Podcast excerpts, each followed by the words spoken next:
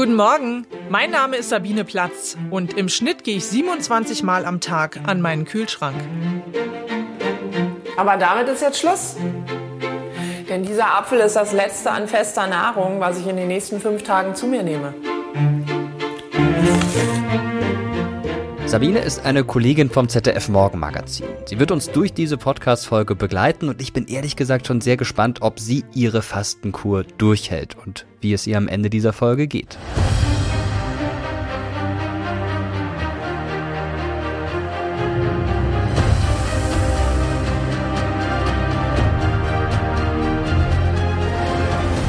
Ich bin Mirko Drotschmann, ihr hört Terra X History, den Podcast, und in unserer heutigen Folge geht es um die Geschichte des Fastens.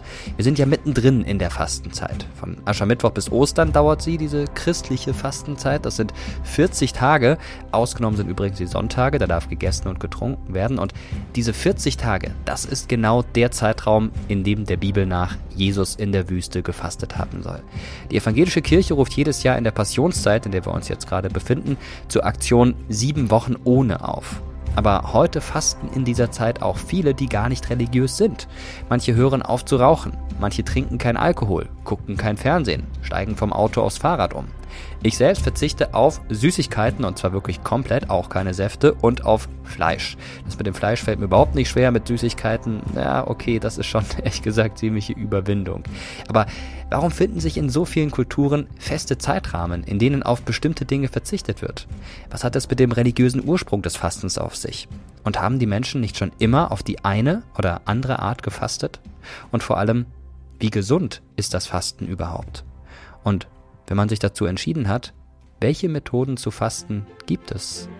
Kinder, es gibt tausend Methoden, nicht zu essen. Ich dachte, man isst nur einfach nicht. Ja? Aber entschieden habe ich mich jetzt letztendlich für die Buchinger Methode. Das ist nicht ganz so krass. Da darf man noch zweimal am Tag ein bisschen Gemüsebrühe zu sich nehmen. Das Fasten ist so alt wie die Völker der Erde. Mit diesem Satz beginnt Otto Buchinger sein Buch Das Heilfasten. Es erscheint 1935. Er ist überzeugt von der heilenden und auch vorbeugenden Wirkung des Fastens. Buchinger wird noch heute in Deutschland als der Fastenguru angesehen. Auch wenn Otto Buchinger das Fasten nicht erfunden hat, aber er hat es weiterentwickelt. Wir dürfen annehmen, dass die Heilkraft der Natur in ihrer biologischen Weisheit nach dem Schädlichen, Krankhaften dann auch das Überflüssige abbaut. Das Gesunde bleibt. Buchingers Interesse am Heilfasten hat persönliche Gründe. Er ist Militärarzt bei der Marine. Kurz vor Kriegsende 1917 erkrankt er schwer an einer Mandelentzündung und an septischen Gelenkrheumatismus. Er überlebt nur knapp, muss seinen Dienst bei der Marine als Invalider quittieren. Buchinger geht bei Gustav Friedlin in Freiburg in Behandlung. Der praktische Arzt ist ein Verfechter der Naturheilkunde und des Heilfastens. Fasten ist die konzentrierteste Form der Naturheilkunde. Ist Hunger der beste Koch, so ist Fasten der beste Arzt. Auch Buchinger macht diese Erfahrung. Nach knapp drei Wochen Fastenkur bei Redlin in Freiburg geht es ihm spürbar besser. Ich konnte alle Gelenke bewegen, wie ein gesunder Rekrut. Diese Kur rettete mir wahrhaftig die Existenz und Leben. Buchinger verschreibt sich nun ganz dem Heilfasten, entwickelt die Methode weiter. Er gründet in seinem hessischen Geburtsort Witzenhausen die erste Kurklinik, zieht 1935 dann um nach Bad Pyrmont. Seine Mission? Das Heilfasten populär zu machen. Die Zeit des Nationalsozialismus ist für ihn und seine Familie ein herber Einschnitt. Buchingers Ehefrau wird von den Nazis als sogenannte Halbjüdin eingestuft und er selbst lehnt das NS-Regime ab. Der Bürgermeister von Bad Pyrmont verbietet ihm 1939 weitere Patienten aufzunehmen. Einige seiner Klinikgebäude werden beschlagnahmt. Trotzdem wird seine Fastenklinik zum Pilgerziel vieler Prominenter, darunter die Sängerin Zara Leander.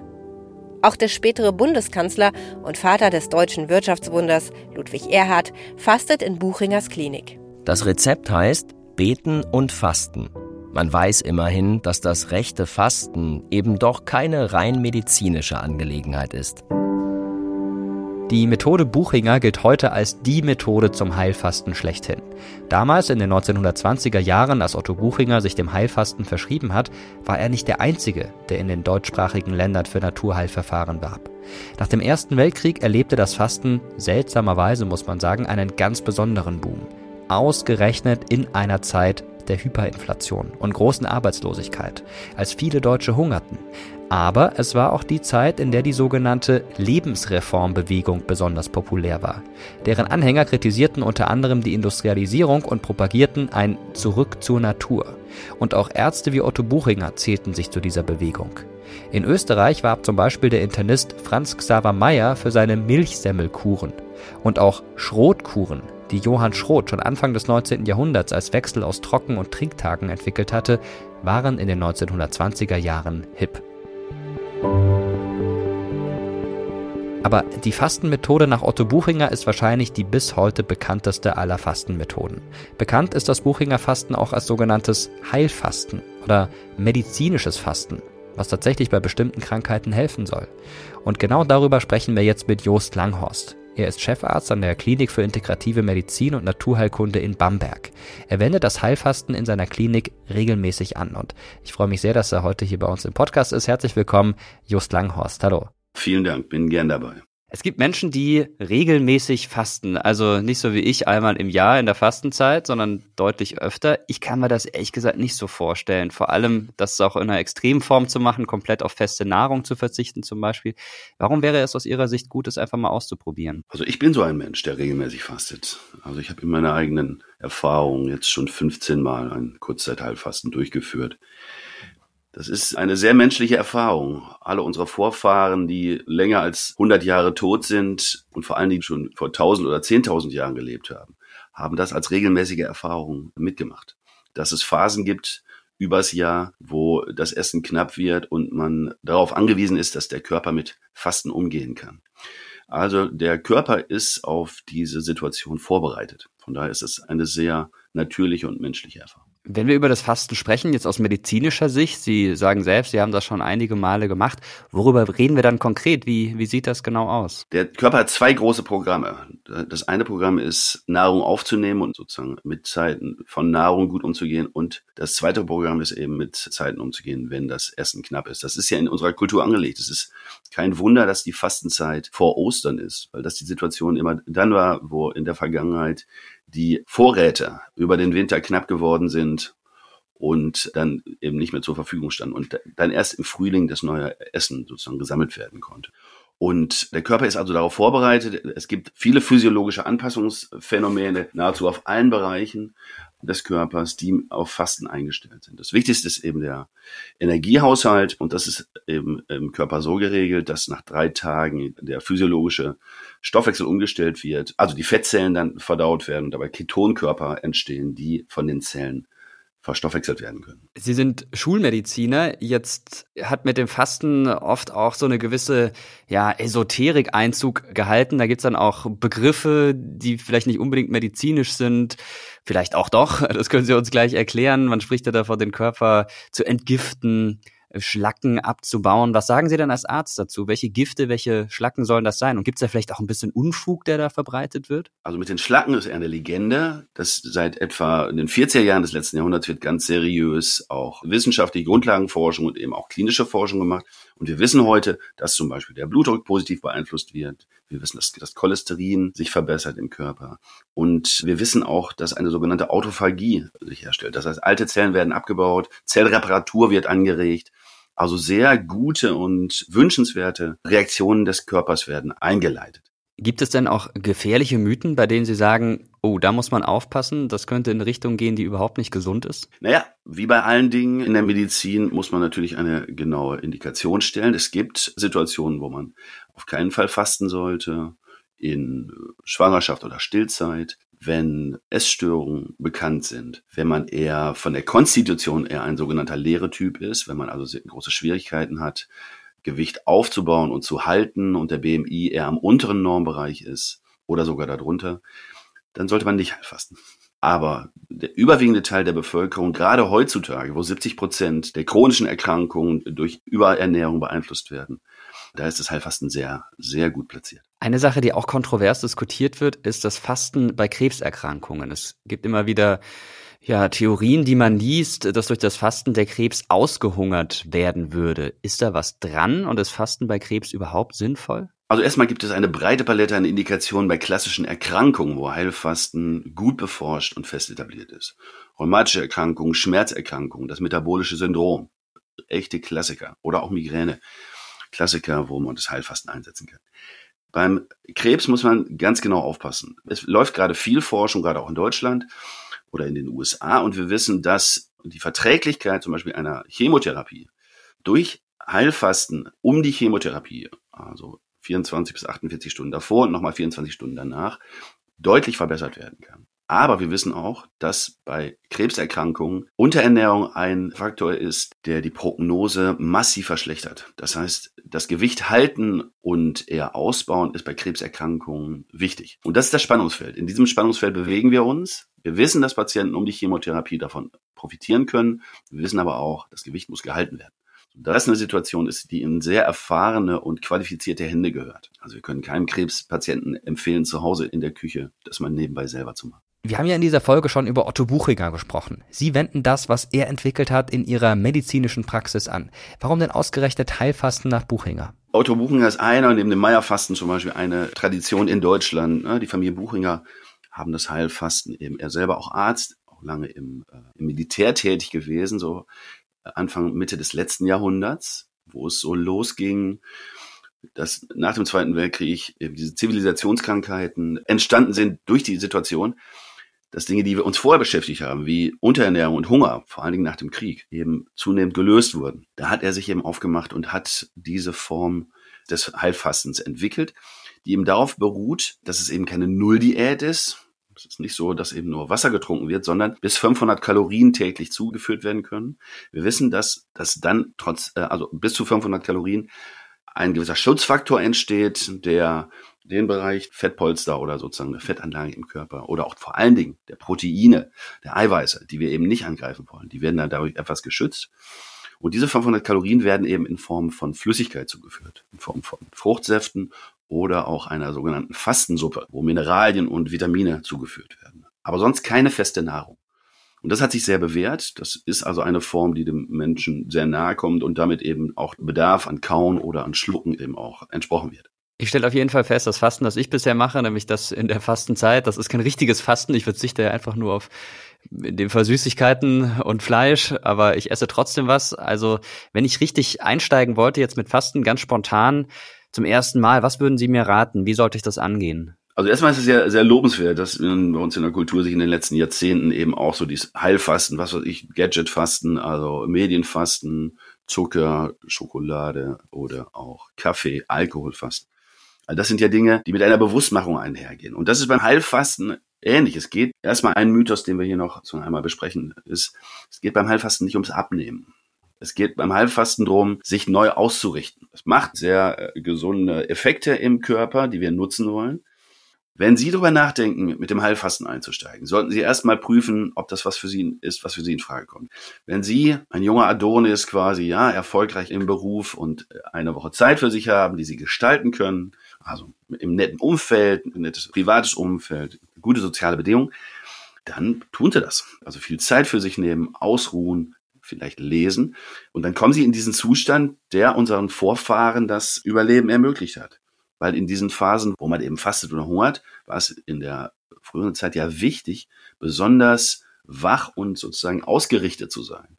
Weil es darum geht, wieder neue Nahrung zu finden und das Wild zu jagen. Also es ist in der Evolution, in unserer DNA angelegt, dass das bei ganz vielen Menschen ein evolutionärer Vorteil ist.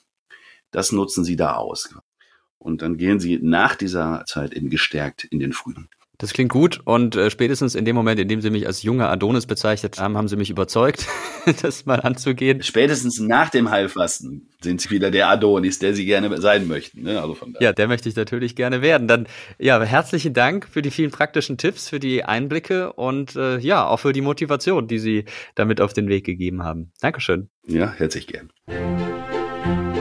Eine Fastenwoche für Anfänger wie mich sieht dann so aus. Am ersten Tag esse ich nur ganz wenig, entlaste also. Dann vom zweiten bis zum sechsten Tag esse ich gar nichts, naja, außer Brühe. Und dann baue ich zwei Tage wieder auf. Mit der gründlichen Darmreinigung beginnt das Fasten. Sie leben jetzt aus sich selbst heraus. Mhm. Die Verdauung wird mit Glaubersalz noch einmal richtig angeregt. Das ist doof, muss aber sein. So, das ist es. Sieht ja harmlos aus, finde ich. Ist es aber nicht. Geschafft! Das war bestimmt das Schlimmste an der ganzen Fasterei, oder? Naja, was folgt, ist auch kein Spaß. Über den Rest des Tages möchte ich hier nicht weiter sprechen. Aus medizinischer Perspektive kann Fasten, das hat uns Jost Langhorst ja gerade erklärt, gesund sein und bei bestimmten Erkrankungen helfen. Auch wenn es nicht einfach ist, mehrere Tage fast gar nicht zu essen, ist der zeitweilige Verzicht auf Nahrung also vielleicht etwas, was sich evolutionär so herausgebildet hat? Gab es für die Menschen der Ur- und Frühzeit nicht immer wieder Perioden, in denen sie keine Nahrung hatten und Hungersnöte durchgemacht haben? Die britische Anthropologin Colette Berbesque sagt, das stimmt nur für Jäger und Sammler in arktischen Regionen und für frühe Agrargesellschaften. Die Jäger und Sammler, die in Zentralafrika lebten, die hatten mit Fasten wahrscheinlich so gar nichts am Hut. Die prähistorische Ernährungsweise war darauf ausgerichtet, auf jeden Fall längere Zeiträume ohne Kalorienzufuhr zu vermeiden. Ich habe viele verschiedene Studien miteinander verglichen. Eine davon setzt sich mit einer Gruppe von Jägern und Sammlern auseinander, die heute noch leben. Selbst wenn diese Menschen nur alle paar Tage ein Großwild erlegen, essen sie trotzdem die ganze Zeit, Bären zum Beispiel. Viele Studien sind bisher davon ausgegangen, dass die Menschen auf die Jagd gehen, irgendwann zurückkommen und gemeinsam essen. Aber weder Männer noch Frauen verhalten sich so. Die Menschen essen alles Mögliche, was sie auf dem Weg finden. In den archäologischen Befunden ist das nicht sichtbar. Man findet vielleicht ein paar große Schweineknochen und geht davon aus, die Menschen haben nur ab und zu gegessen. Aber von den Bären, die die ganze Zeit gegessen wurden, von denen findet man natürlich keine Überreste. Colette hat für ihre Forschung die Volksgruppe der Hadza beobachtet. Die Hadza leben in Tansania als Jäger und Sammler. Die Beobachtungen zur Lebensweise der Hadza kann Colette mit fossilen Funden wie etwa Knochen vergleichen. Daraus kann sie Schlüsse ziehen, wie die Menschen früher als Jäger und Sammler gelebt haben könnten. Als ich die Hadza das erste Mal besuchte, wurde mir direkt klar, egal wo sie hingehen, sie entdecken überall etwas zu essen. Für die Menschen gibt es keinen Mangel. Sie erkennen jede Gelegenheit, Nahrung zu finden. Und wenn sie nichts mehr finden, dann ziehen sie weiter. Wenn ich einen Ernährungsplan nach dem Vorbild der Jäger und Sammler erstellen müsste, dann würde ich alle ein bis zwei Stunden einen kleinen Snack einplanen, Beeren oder sowas. Die Menschen fasteten nicht und es wäre ohnehin für sie ziemlich schwierig gewesen, so viele Kalorien zu sich zu nehmen, um sich zu überessen oder fettleibig zu werden.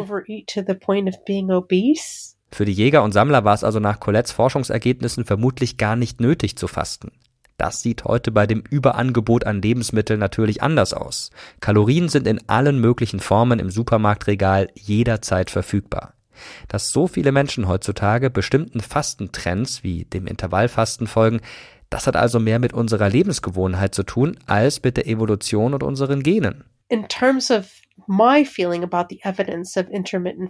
es ist schlicht nicht haltbar, das Intervallfasten mit unserer Evolution zu begründen. Das heißt nicht, dass diese Ernährungsweise nicht funktioniert. Das heißt nur, dass es nicht durch die menschliche Evolution erklärt werden kann. Entweder es funktioniert oder es funktioniert eben nicht. Aber bevor wir uns die aktuellen Fastentrends genauer anschauen, bleiben wir erstmal noch in der Geschichte. Nach Colette haben also unsere Urahnen, die Jäger, Sammler und frühen Agrargesellschaften, nicht freiwillig gefastet, sondern sie waren ständig auf der Suche nach Nahrung und haben alles gegessen, was sie finden konnten. Und je günstiger das Klima war, in dem sie lebten, desto reichhaltiger das Nahrungsangebot. Freiwilliger Verzicht wäre für sie also gar nicht in Frage gekommen. Aber wie sah das in der griechischen Antike aus? Je stärker das Fieber ansteigt, umso magerer soll die Diät ausfallen. Das empfiehlt Hippokrates von Kos, der berühmteste Arzt der Antike.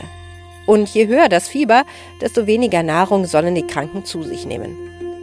Für Erasistratus, der ab 304 vor Christus in Alexandrien wirkte, gilt das Fasten als Haupttherapie bei Entzündungen. Auch die Philosophen jener Zeit berichten schon von Fastenkuren. Seneca schreibt über Epikur, dass dieser gefastet habe.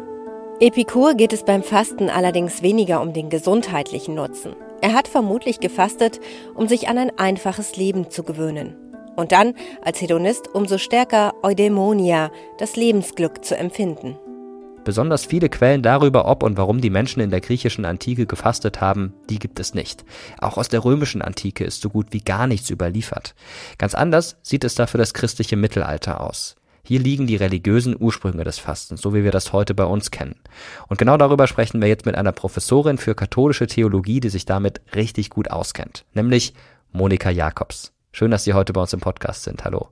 Guten Tag. Fasten ist natürlich stark religiös aufgeladen, darüber werden wir gleich noch ein bisschen genauer sprechen, aber Fasten, das machen ja auch Leute, die vielleicht gar nicht religiös sind inzwischen, die einfach sagen, Mensch, ich möchte mal gucken, ob ich da eine bestimmte Zeit auf etwas verzichten möchte. Ist das ein Trend, dass man so eine Art Säkularisierung des Fastens gerade erlebt? Ich würde das schon sagen. Die Gründe dafür sind unterschiedlich und ich würde vermuten, dass das Gesundheitsbewusstsein da eine große Rolle spielt, dass man sich doch da einen Effekt erhofft und es ist natürlich auch erwiesen, dass der Verzicht auf bestimmte Nahrungsmittel oder das Einhalten bestimmter Vorschriften da auch einen gesundheitlichen Nutzen hat. Insofern würde ich sagen, die Sache hat sich schon säkularisiert, vor allem aus gesundheitlichen Gründen und wenn man vom Handy fasten oder so spricht, hat es natürlich auch Aspekte von psychischer Gesundheit. Heute sind die Kirchen da immer noch sehr aktiv, rufen auf zu Fastenaktionen, zum Beispiel die evangelische Kirche unter dem Motto sieben Wochen ohne. Was will man denn mit solchen Aktionen erreichen?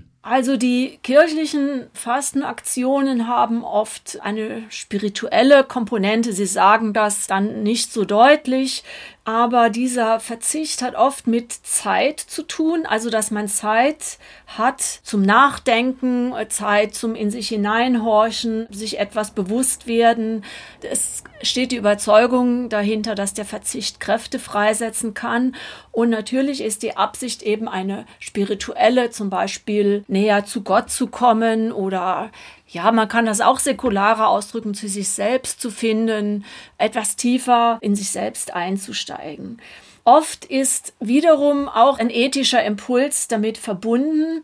Ich verzichte auf etwas und stelle es anderen zur Verfügung. Also es ist auch kein Zufall, dass in der Fastenzeit von den großen Kirchen her auch Spendenaktionen dann stattfinden. Die Frage, die über allem steht, ist natürlich, warum macht man das? Warum machen das zum Beispiel Christen? Und eine Antwort liefert wie immer im Christentum natürlich die Bibel. Wenn man da ins Matthäusevangelium schaut, dann stellt man fest, da gibt es die Geschichte, da wurde Jesus vom Geist in die Wüste geführt. Zitat, als er 40 Tage und 40 Nächte gefastet hatte, bekam er Hunger, was ja auch irgendwie nachvollziehbar ist. Und während Jesus Hunger, dann versucht der Teufel ihn mit Brot in Versuchung zu bringen, aber Jesus widersteht und schafft es also durch das Fasten ja noch näher an Gott zu kommen, so könnte man es interpretieren. Ist das der Ursprung allen Fastens oder gibt es da noch andere Hintergründe? Wenn Sie ein Lexikon aufschlagen, da steht das dann so drin. Aber das ist nicht richtig so diese Praxis, die dort im Matthäus-Evangelium berichtet wird, ist keine originelle Praxis. Also Jesus tut da nichts, was ungewöhnlich gewesen wäre. Also der hat es nicht erfunden, sondern er tut etwas, was man aus dem jüdischen Kontext kennt wenn auch ein bisschen anders. Wir reden davon, Jesus ist in der Wüste, fastet 40 Tage, da kommt der Teufel zu ihm und sagt, du bist doch Gottes Sohn, du könntest doch jetzt diese Steine in Brot verwandeln. Jesus tut das aber nicht und sagt, der Mensch lebt nicht nur vom Brot allein, sondern von Gottes Wort. Und das ist zunächst eine ganz sorgsam komponierte Erzählung, einer ganz entscheidenden Stelle im Evangelium, nämlich Jesus ist erwachsen. Es ist so eine Erzählung, die sagt, jetzt wird's ernst. Und das wird nicht schön werden. Da kommen Versuchungen. Das ist sozusagen die Stelle. Und dass Jesus fastet, ist für den Evangelisten ein Zeichen, dass dieser Jesus ein Mensch ist. Das ist nämlich für die Christen auch für die, die das Evangelium lesen, ein Problem. Ist das ein Mensch oder Gott oder wer ist es? Und das ist ganz klar, das ist ein Mensch, der fastet und der spürt auch die Auswirkungen dieses Fastens. Nämlich er ist erschöpft, er ist müde und dann kommt der Teufel, weil er seine Chance gekommen sieht. Und dem Teufel geht es darum, Jesus jetzt zu Großmannstaten zu verleiten. Du bist doch Gottes Sohn, du kannst auch zaubern, zauber jetzt doch mal ein bisschen. Und dem widersteht Jesus und sagt, nee, zaubern tue ich nicht und kommt dann mit dem Wort. Der Sinn darin ist, Jesus an der Schwelle seines Erwachsenseins vorzustellen als einen, der sagt, also Action kriegt ihr von mir nicht. Ihr kriegt von mir keinen Zauber, ich bin kein Superman, mir geht es um etwas anderes. Das ist sozusagen der Sinn dieser Geschichte und das Fasten selber ist da ja eigentlich mehr Mittel zum Zweck. Das ist sozusagen die Eingangssequenz von dem, was nachher kommt. Jetzt muss ich mal ganz blöd fragen. Also laut dem Alten Testament finde ich das völlig nachvollziehbar, dass die Menschen gefastet haben. Da war ja noch das Verständnis von dem strafenden Gott, der Gott, dem man gefallen musste, dem man Opfer bringen musste. Das Neue Testament ist aber ja ganz anders. Da kommt Jesus, nimmt die Schuld der Menschen, man wird bedingungslos geliebt. Und trotzdem muss man noch was machen, um Jesus zu gefallen, um Gott zu gefallen. Das passt doch eigentlich nicht so zusammen, oder? Das stimmt. Und das Fasten spielt im Neuen Testament auch praktisch überhaupt keine Rolle. Also Jesus sagt zum Beispiel selber, er möchte nicht, dass seine Jünger fasten, solange er noch auf der Erde ist. Und das Fasten wird dann auch, wenn man die Stellen raussucht, es wird ganz wenig erwähnt. Es wird erwähnt, aber es ist wirklich nicht besonders wichtig. Also diese, diese Wichtigkeit des Fastens kann man nicht aus dem Neuen Testament ableiten. Also, dass es es gibt und dass Leute das gemacht haben, das ist klar, aber dass das jetzt eine unheimlich wichtige religiöse Praxis ist, kann man nicht aus dem Neuen Testament ableiten, noch nicht mal von Paulus der ja da eher die Tendenz hat zu sowas. Der sagt, ja, Fasten könnte auch was Gutes sein, ja, Punkt, aber sonst nichts. Jetzt hat sich dieser Trend aber trotzdem erhalten, auch in den Jahrhunderten nach Jesus. Wenn wir da mal schauen, die katholische Kirche hatte zum Teil auch Fastenzeiten, nicht nur zur jetzt bekannten Fastenzeit, sondern auch kein Fleisch essen am Freitag, Fasten nach dem 11.11. .11. bis Weihnachten und so weiter und so fort. Warum wurde das denn weiterhin gehegt und gepflegt und nicht gesagt, naja, wir passen uns jetzt dem neuen religiösen Verständnis an und lassen das mal sein? Es wurden ja auch keine Opfer mehr erbracht. Man muss noch ein bisschen früher damit anfangen. In den ersten nachchristlichen Jahrhunderten hat sich so eine Art religiöses Virtuosentum entwickelt. Und dieses religiöse Virtuosentum, das waren diese sogenannten Wüstenväter, die gingen in die Wüste und haben halt asketisch gelebt. Dazu gehörte auch das Fasten. Also die haben sich nie gewaschen und haben sich da überboten in antikörperlicher Praktik, würde man heute sagen und waren dadurch natürlich auch etwas Besonderes. Und das ist eine Entwicklung, die mit der Entwicklung dieser Religionsgemeinschaft zusammenhängt. Die hängt aber auch zusammen nicht mit griechischen Einflüssen, sondern auch mit persischen Einflüssen, nämlich dass man ein ganz duales Weltbild hatte, das Gute und das Böse, Geist gegen Körper, also ein dualistisches Weltbild. Der Körper ist schlecht, der Geist ist gut. Und diese ganze Askese und auch das Fasten, die haben dazu gedient, dass man sich praktisch vollkommen vergeistigt. Also da kam so eine Praxis eigentlich rein, die hat sich dadurch entwickelt. Und wenn wir ein bisschen später gehen ins Mittelalter, da gibt es ein interessantes Phänomen, dass nämlich gerade für Frauen diese Fastenpraktiken eine gute Chance waren, auch religiöses Virtuosentum zu zeigen und so gut zu werden wie Männer, weil man sich ja entkörperlicht. Und auch da gab es Erzählungen, wie wenig die gegessen haben. Also monatelang haben sie nur den Leib Christi gegessen, beispielsweise. Das sind da natürlich Legenden und so weiter. Eine der berühmtesten davon ist die Kirchenlehrerin Katharina von Siena. Man würde vielleicht heute sagen, die war magersüchtig, also die hat wohl auch nichts gegessen oder ganz wenig und hat aber dadurch Druck sogar bis auf den Papst ausgeübt, weil sie sagt, hört zu, ihr seht, ich bin eine religiöse Autorität, ich lebe nur vom Wort Gottes und vom Leib Christi und so weiter. Und jetzt hat doch mein Wort eine gewisse Autorität und sie hat das doch auch zum Anlass genommen zu massiver Kirchenkritik. Und das heißt, dieses Fasten in diesem extremen Sinne war wirklich eigentlich nur was für die Spezialisten und nicht für das Volk. Natürlich hat sich dann in der Kirchenordnung haben sich diese Fastenzeiten ergeben. Es gab eine Vielzahl von Vorschriften, die waren vor allen Dingen eben vor den Feiertagen, also vor Ostern und vor Weihnachten, um sich auf diese Feiertage vorzubereiten. Das, was Sie mit dem Freitag erwähnt haben, das nennt man übrigens Abstinenztag, weil man da nur auf Fleisch verzichtet. Es gab auch viele Ausnahmen, weil also schon offiziell war das so, fasten soll nur einer, der erwachsen ist, der gesund ist, der nicht arm ist, der nicht unterwegs ist, der nicht an einem fremden Tisch sitzt. Und Sie merken an diesen Ausnahmen, also da gibt es schon viel Raum zu definieren, ob man krank, arm, unterwegs an einem fremden Tisch und so weiter ist. Ich denke, diese Sachen wurden sehr pragmatisch gehandhabt. Es gibt immer mal auch wieder Ermahnungen, dass sich Leute dran halten sollen und diese Ermahnungen weisen immer darauf hin, dass sie sich eben nicht dran gehalten haben. Da gibt es ja auch ganz nette Geschichten, die wahrscheinlich eher Legenden sind. Zum Beispiel die Erfindung der Maultasche soll aus Maulbronn stammen. Maulbronn, Kloster, die Mönche sollen das Fleisch versteckt haben zwischen Teig, Gottespscheiserle sagt man im Schwäbischen auch. Und so soll die Maultasche entstanden sein. Das kann man wahrscheinlich ins Reich der Legenden schieben. Aber was ich auch mal gehört hat, ich weiß nicht, ob Sie das wissen, ob das stimmt, dass die Mönche in der Fastenzeit zwar tagsüber nichts essen durften, aber Bier trinken und ich glaube drei bis fünf Liter Bier am Tag waren erlaubt. Ist das denn korrekt? Ja, also meines Wissens nach ist das so. Das ist dann natürlich, wenn der Alkohol da nicht genannt wird, dann ist natürlich dieses Biertrinken erlaubt. Auch da muss man wieder sagen, die Mönche sind ja auch religiöse Virtuosen und sind ja eigentlich unter einem besonderen Druck, dass sie das dann einhalten. Was der normale Bauer auf dem Feld, da ist das ja irgendwie nicht so schlimm. Und die haben natürlich die schönsten Tricks, um das zu umgehen. Ein Beispiel ist bei dem Fasten vor Weihnachten ist da jetzt schon wieder vorbei, aber ist eine interessante Anekdote, warum man eigentlich Ente isst an Weihnachten. Man isst die Ente an Weihnachten, weil eigentlich an dem Heiligabend wäre noch Fastenzeit. Also die Fastenzeit hört eigentlich mit der Mitternachtsmette erst auf.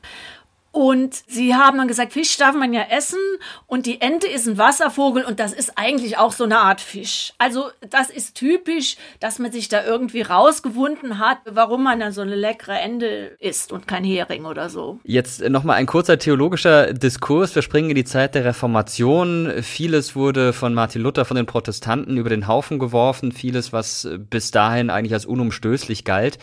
Aber das Fasten, das ging weiter. Das haben auch die Protestanten weiter praktiziert. Gab es da nicht Momente, in denen Martin Luther mal drüber nachgedacht hat, ob das tatsächlich noch so sinnvoll ist? Also Martin Luther hat vor allem die Scheinheiligkeit des Fastens angeprangert. Das ist ja auch aus seiner Linie, der hat die scheinheilige Frömmigkeit überhaupt angeprangert. Also eben, dass man etwa Fisch statt Fleisch isst, was ja eigentlich heute und auch nach der Meinung von Martin Luther eben kein besonderer Verzicht ist, oder dass das Fassen nur äußerlich praktiziert wird, damit man eben angesehen wird, dass man sozusagen ganz öffentlich fastet, damit es auch jeder sieht. Das ist das, was er kritisiert hat. Und aus theologischen Gründen kann man sagen, wurde das Fasten kritisch beäugt, weil man ja gegen die Werkgerechtigkeit war. Das heißt, man war überhaupt der Überzeugung, dass man nicht durch gerechte Werke sich den Himmel verdienen kann, was sich ja vor allen Dingen gegen die Ablässe und so weiter gewendet hat. Und insofern ist das Fasten verstanden als Bonusheft für den Himmel, wurde das abgelehnt. Aber das ist sicherlich keine Anknüpfung an ein, wir mal, tradiertes katholisches Fastenverständnis. Noch ein Aspekt, den wir vielleicht zum Schluss kurz thematisieren können, ist eine Beobachtung von mir, nämlich die, dass ja, das Fasten sich ganz gut einfügt in so eine Art Trend, den man seit einiger Zeit beobachten kann, dieses Bewusstsein für den eigenen Körper, für sich selbst. Me-Time ist da auch so ein Stichwort, dass man also mehr auf sich selbst achtet. Das kann ja auch mit Verzicht einhergehen. Passt denn Fasten generell gerade in den Trend der Zeit rein? Ich würde sagen, es passt super in den Trend der Zeit rein. Aber wenn das fast ein Mittel ist, um mich selbst so zu gestalten, dass ich irgendwann wirklich der perfekte Mensch bin, das ist dann auch wieder eigentlich ein Druck, der den Menschen belastet. Da würde ich eine Grenze ziehen, da muss man auch kritisch bleiben. Aber prinzipiell finde ich, dass das Fasten sehr gut in unsere Zeit passt und dass es tatsächlich erfordert, dass man seine persönliche Situation etwas überdenkt und sich mal überlegt, was vielleicht gut wäre und dass man sich diese Offenheit auch wirklich vorbehält, dass was passieren kann, womit man eigentlich nicht gerechnet hatte. Ja, herzlichen Dank für die Einblicke in die Geschichte des Fastens, auch in die theologische Betrachtung. War sehr erhellend und jetzt wissen wir auch, warum wir Ente an Weihnachten essen. Vielen Dank Ihnen. Ja, vielen Dank auch. Die Menschen haben die Fastenvorschriften der Kirche also oftmals gar nicht so ernst genommen. Es gab allerdings auch Zeiten, in denen das Fasten sogar von kaiserlicher Seite angeordnet wurde, nämlich in Notsituationen. So eine Art Krisenmanagement. Karl der Große zum Beispiel wollte in der Hungerkrise im Winter des Jahres 805, 806 sicherstellen, dass auch der arme Teil der Bevölkerung etwas zu essen hat. Und was hat er gemacht? Er hat die Bevölkerung im Frankenreich dazu aufgerufen, kollektiv zu fasten. Und zwar in drei festgelegten Fastenperioden. Offiziell sollte das Fasten dazu dienen, Gottes Gnade zu erlangen und durch Gottes Hilfe Leid abzuwenden. Deshalb waren auch kirchliche Prozessionen und Bittgänge Teil der Anweisung, genauso wie die Gabe von Almosen. Solche Maßnahmen gab es nicht nur unter Karl dem Großen. Auch andere Herrscher der Zeit nutzten das Fasten gezielt, um Nahrung in der Bevölkerung umzuverteilen. Das Christentum ist aber nicht die einzige Religion, in der das Fasten eine wichtige Rolle spielt. Der neunte Monat im islamischen Kalender ist der Ramadan, der Fastenmonat. Die Gläubigen dürfen während der Fastentage zwischen Sonnenaufgang und Sonnenuntergang nicht essen und trinken. Das Fasten gehört zu den fünf Säulen des Islam und wird von den Gläubigen als Pflicht angesehen. Am Ende der Fastenzeit feiern die Musliminnen und Muslime das Fest Eid al-Fitr. Manche nennen das Fastenbrechen auch das Zuckerfest. Yom Kippur ist der höchste jüdische Festtag. An diesem Tag verzichten Jüdinnen und Juden etwa 25 Stunden auf Essen und Trinken. Yom Kippur liegt zwischen Mitte September und Anfang Oktober. Neben dem Fasten steht der Tag im Zeichen von Buße und der Versöhnung mit Gott und den Mitmenschen. Gottesdienste sind ein zentraler Bestandteil des Festes. Im Hinduismus gibt es keine einheitliche Fastenzeit. Jeder fastet individuell und oft mehrmals im Jahr. In Indien gibt es den Fastentag Ekadashi, der elfte Tag. Dabei gilt der elfte Tag nach Vollmond und der elfte Tag nach Neumond als Festtag und wird traditionell als Fastentag begangen. Spezielle Regeln gibt es nicht. Einige verzichten auf Essen oder Trinken, andere lassen bestimmte Lebensmittel weg. Neben dem Verzicht geht es auch im Hinduismus wie in anderen Religionen in der Fastenzeit um Spiritualität und Askese. Wir haben schon darüber gesprochen. Nicht nur aus religiösen oder spirituellen Gründen fasten die Menschen hierzulande. Fasten, Detox oder wie es auch immer heißt, liegt generell im Trend. Nach einer aktuellen Umfrage der Krankenkasse DAK fasten die meisten Menschen in Deutschland ab und zu Alkohol, Süßigkeiten und auch Fleisch.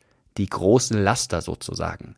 Viele legen das Fasten dann in die christliche Fastenzeit, aber in Deutschland leben auch 4,5 Millionen Musliminnen und Muslime von denen viele im Fastenmonat Ramadan ebenfalls auf Essen und Trinken verzichten. Ich habe seit 60 Stunden nichts gegessen. Damit ist die Hälfte meiner Fastenzeit geschafft. Dass man überhaupt drei Tage ohne Essen aushält. Ich habe das echt nicht für möglich gehalten. Ja, bisher haben wir vor allem über die religiösen und auch medizinischen Gründe gesprochen, aus denen Menschen freiwillig auf Nahrung oder Flüssigkeit verzichten. Aber Fasten hat auch eine politische Dimension. Freiwilliger Verzicht auf Nahrung als politisches Druckmittel zieht sich durch die jüngere Geschichte. September 1924 in der heutigen pakistanischen Stadt Kohat, damals Britisch-Indien.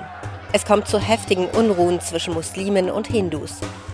Eigentlich kämpfen beide religiösen Gruppen seit den 1880er Jahren gemeinsam für die Unabhängigkeit Indiens von Großbritannien. Doch zwischen Muslimen und Hindus kommt es immer wieder zu Glaubenskonflikten und offen ausgetragenen Kämpfen. Um die zerstrittenen Parteien zu befrieden, tritt Mahatma Gandhi in einen 21 Tage langen Hungerstreik. Ich fastete, um diejenigen zu verändern, die mich lieben. Gandhi, der politische Anführer der indischen Unabhängigkeitsbewegung, hat immer wieder gefastet, um ein politisches Zeichen zu setzen. Auch gegen die britische Besatzungsmacht. Hungerstreik hat er diese Nahrungsverweigerung allerdings nicht genannt.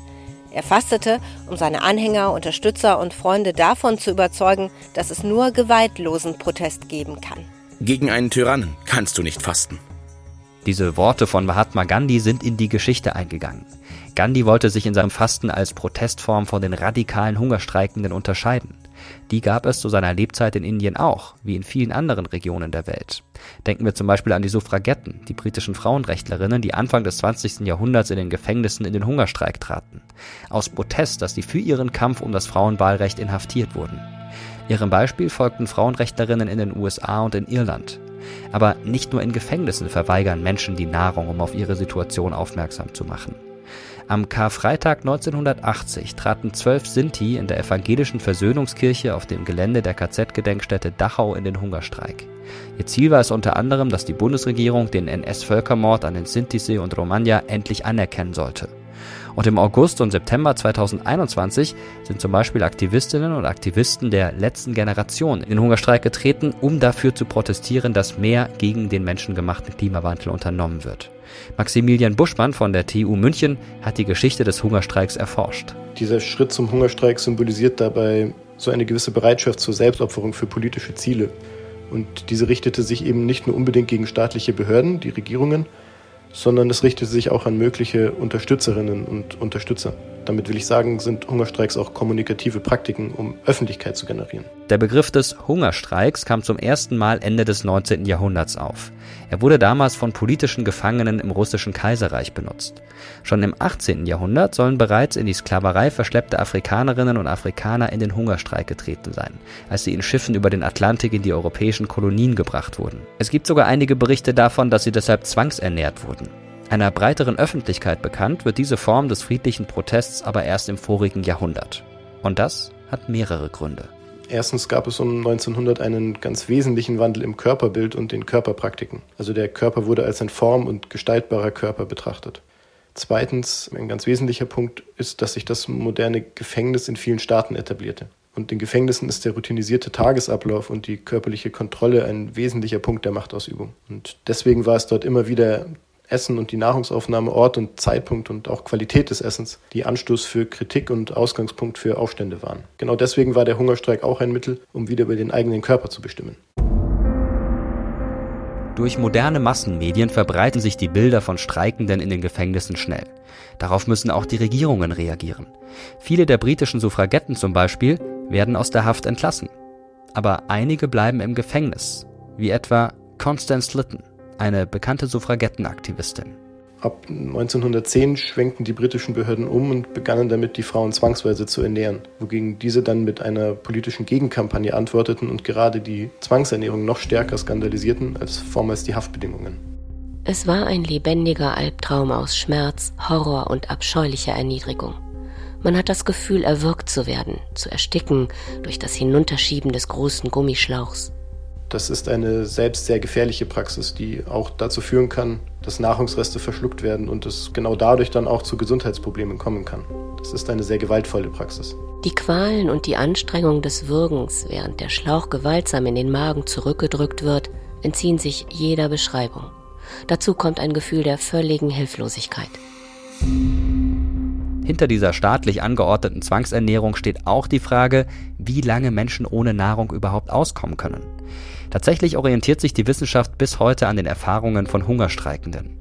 Der irische Politiker Terence McSweeney ist 1920 nach 74 Tagen Hungerstreik gestorben.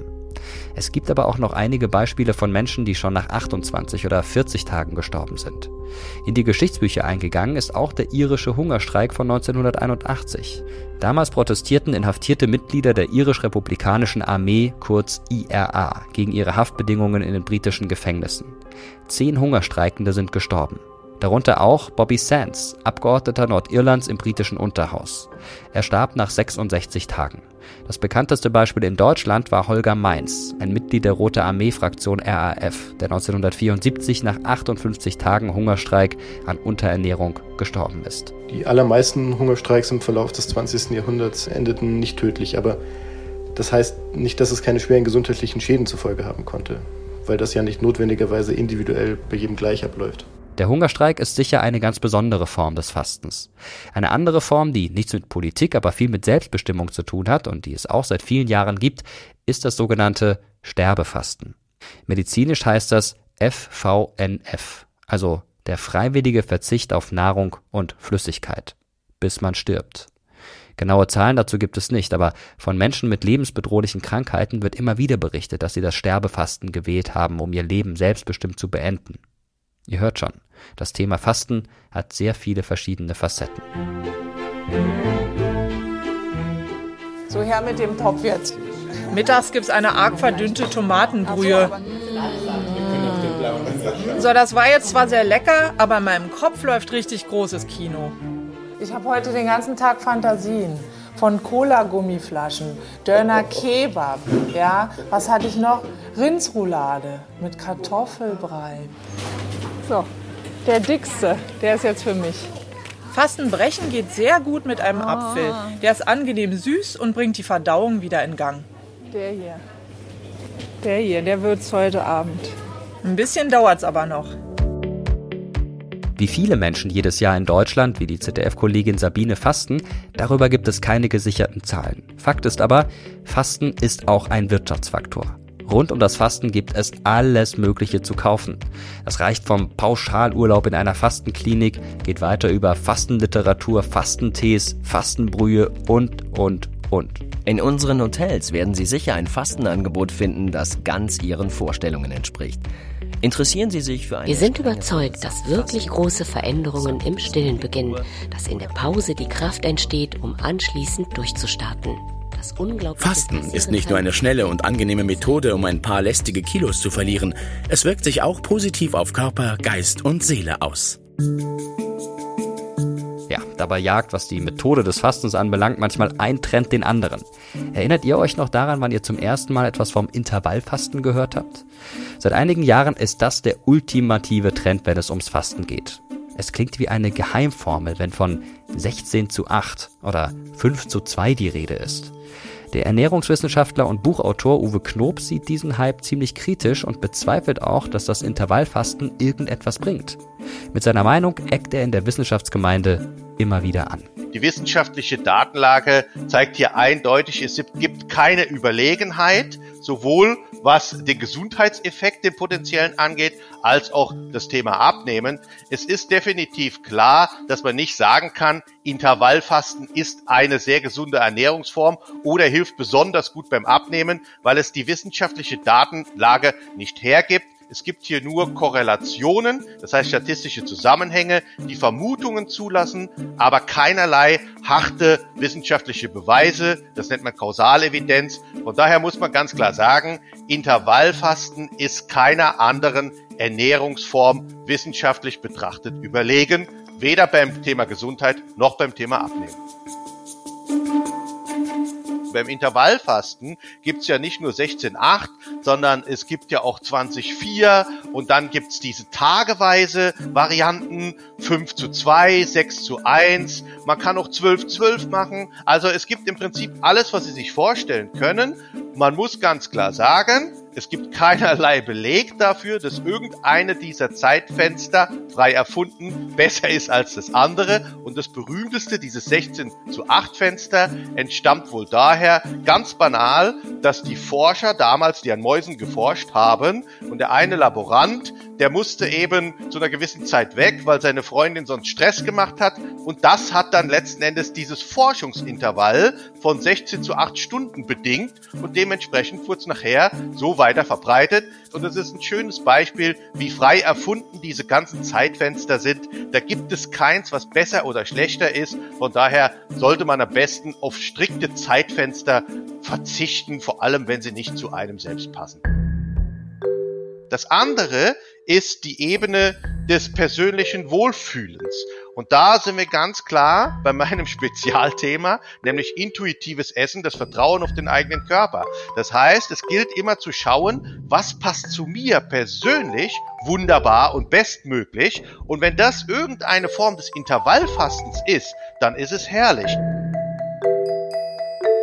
Fasten im klassischen Sinne, dass ich mehrere Tage oder sogar Wochen nichts esse, nein, das habe ich noch nie gemacht und habe ich auch nicht vor. Aber ich bin der klassische intuitive Intervallfaster. Das wusste ich nämlich noch gar nicht, bevor dieser Hype mit dem Intervallfasten aufkam, weil ich Intervallfaste von Natur aus. Das bedeutet, ich esse abends so, sagen wir mal, 7, 8, 9 Uhr vielleicht meine letzte Mahlzeit. Ich frühstücke nie, sondern trinke dann nur schwarzen Kaffee morgens bis ungefähr mittags um 1, 2 Uhr und dann habe ich locker die Intervalle von 15 bis 17 Stunden, je nachdem.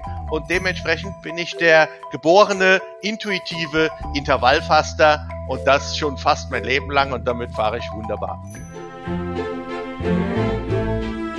Ich hätte es nicht für möglich gehalten, aber ich könnte Bäume ausreißen heute.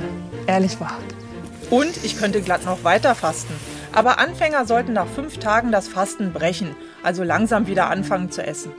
Unsere ZDF-Kollegin Sabine hat tatsächlich durchgehalten. Ich muss sagen, ich habe sowas bisher nicht ausprobiert. Wirklich mal eine ganze Weile nichts essen. Das habe ich mal einen Tag geschafft und eine Nacht, aber das war es auch schon. Ich bin mir auch gar nicht sicher, ob das was für mich wäre. Aber wie sieht's denn bei euch aus? Fastet ihr bis Ostern? Und wenn ja, auf was verzichtet ihr da? Oder sagt ihr, nee, Quatsch, dafür brauche ich keine festgelegte Zeit, mache ich irgendwann oder mache ich überhaupt nicht? Erzählt uns gern davon per Mail, schreibt uns auf Terra X History bei Instagram oder kommentiert im Community-Tab bei YouTube auf dem Kanal Mr. Wissen to Go Geschichte. Dort posten wir jedes Mal, wenn eine neue Folge erscheint. Und wir freuen uns natürlich sehr über euer Feedback, auch über eure Bewertung bei Spotify, bei Apple und so weiter und so fort. Ich bin Mirko Drotschmann, das war Terra X History, der Podcast, eine Produktion von Objektiv Media im Auftrag des ZDF. Die Redaktion hatten Janine Funke und Andrea Kahrt. Für die technische Umsetzung und Gestaltung verantwortlich ist Moritz Rastrup. Ich sag danke fürs Zuhören und bis zum nächsten Mal. So, jetzt aber endlich mal zu meinem Apfel. Eigentlich ist ja der Apfel die Vertreibung aus dem Paradies, aber bei mir ist es der Weg genau dahin. Ich lasse mir richtig Zeit, denn das hier ist die Frucht meines Lebens. Ah, ich darf wieder essen. Und allein der Geschmack dieses Apfels war die ganze Sache wert.